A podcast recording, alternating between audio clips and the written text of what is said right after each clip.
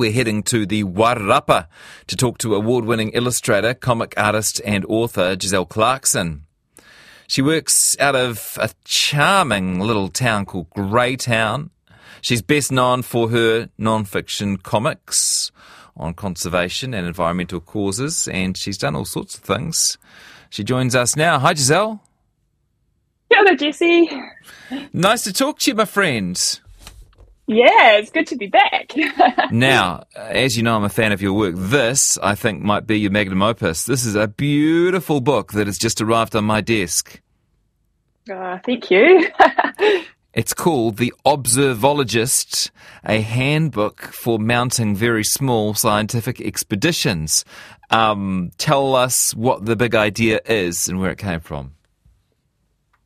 So, I love looking at stuff. I always have, like little things in nature, um, sort of bugs and, and things like that, rummaging around in the garden, in the bush, and just finding cool stuff to look at. And it, it often ends up being insects. So that is largely the focus of the book.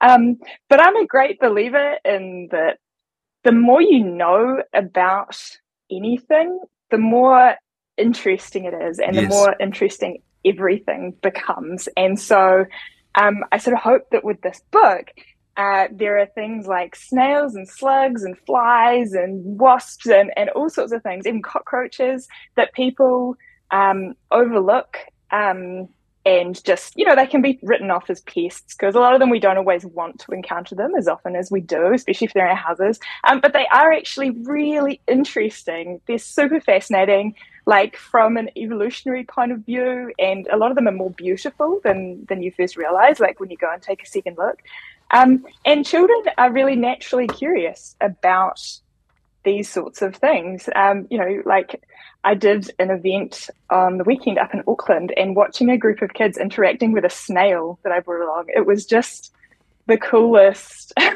Yeah. The coolest thing. They were so thoughtful and so gentle. And you know you start pointing out a few little facts to them and um, and they're super into it. So um, it's really uh, the observologist is really a book to just encourage kids to uh, just keep looking and look really closely and be really curious and um, love the world that around is around us like interact with the nature that um, that is accessible to them. Yeah, and among your many talents, you've got a great ability to see the world from a child's perspective. I like this page quite early on. The heading is "Boring Situations Improved with Observology," and uh, each one, each situation is illustrated. And this one here, my kids would relate so hard to this.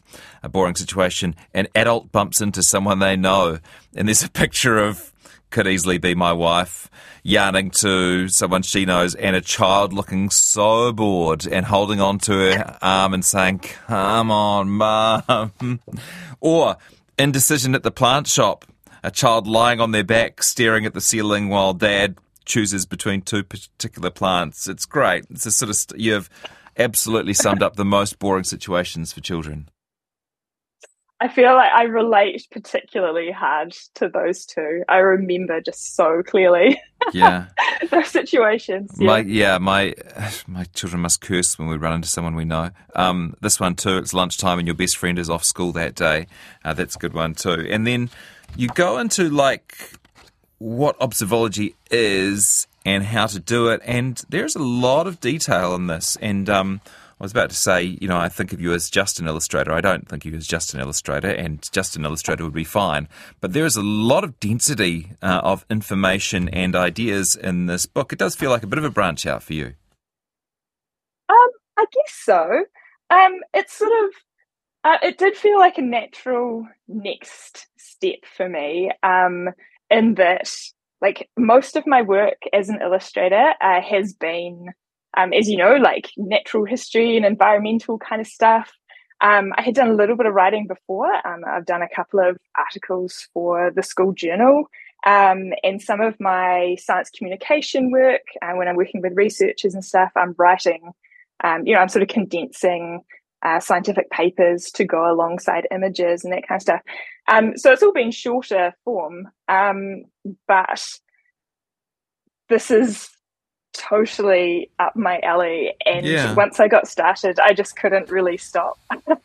this is the, like all the stuff that I put in the book is what I, you know, if I go for a walk with um, my nieces or nephews when they're little, you know, this is all the stuff that I'd sort of point out to them as we're going along. you If we spot something cool and here's some, here's a cool fact I know about this thing. And I like the section bird watching without birds. I wonder if anyone can guess what the. Um, it's mostly bird poop watching. Yeah, spoiler alert. but it's not. It's not toilet humour. It's um, just a, a, really interesting way of learning about birds and, and, and thinking about birds um, without actually seeing them. Looking at the contents yeah, of yeah. their droppings. Same with leaves. Leaves might seem a little bit boring, but uh, you show that if you flip one over and look at what's underneath, you can find out a lot about the natural world. Yeah, and I think um, mean it was really important to me to keep it scientific too. Um, so I want it all to be super relatable and fun and often funny, um, so that kids get really into it. But you know, I totally think they can handle um, scientific Latin names, and we've got stuff in there about um, uh, like all the actual anatomy like the real specific stuff about the anatomy of some spiders and insects and um, I think t- kids kids are totally up for that stuff. You know, it doesn't have to be um, super simple. Uh, I'm going to ask you a question, and I think the marketer in you will be tempted to answer a certain way. I'm going to ask you what what age uh, this book is written for, and you're going to say to me, "I think it's suitable for all ages, and even adults will enjoy it." And I agree, but who do you think it's perfect for? I reckon maybe a 10, 11 year old. Yeah, I reckon that's that's about what I would say. I sort of think like seven to ten or seven to twelve because it totally depends on the kid. Um, yeah, but approximately ten. Um, yeah, it's probably about right. I've actually been really surprised, like at the um, at the launch, and since then, how many adults have been buying it for themselves. Mm-hmm. I didn't really expect that, yeah. um, but that's pretty cool. It's not, yeah, it's not written down to its audience. Um, I, I, really enjoyed flicking through it. Um, and, and, are you going to do a bit of a sort of a, a rock star tour of school and book schools and bookshops?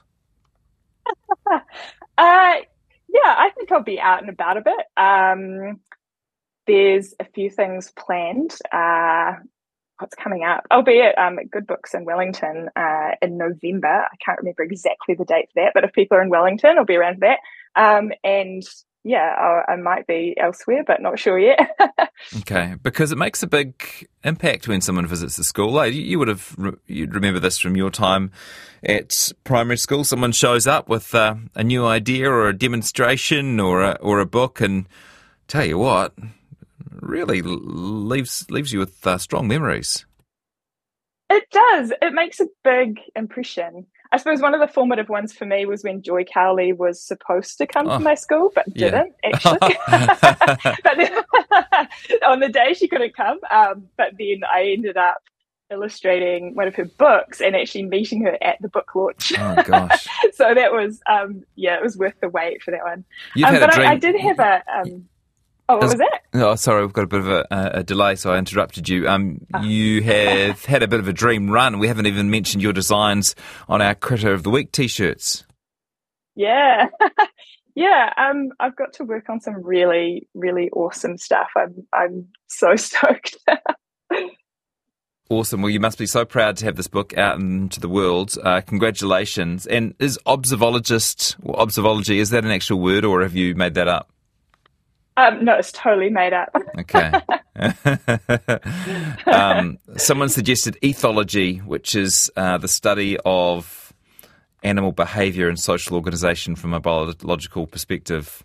E T H O. I like your word better. Um, thanks, Giselle. One, good luck, and I presume this is uh, I presume this is uh, available in all the usual places. Yeah, yeah, out in um, all the bookshops now. Good stuff. Thank nice you so much, Gizzy. Thanks. Giselle Clarkson, the illustrator and author. The book is called The Observologist. So it's the word observe, observologist, a handbook for mounting very small scientific expeditions. And there's so many drawings and little nuggets of info and notes and facts. And I suspect that you will know somebody in your life for whom it will be perfect.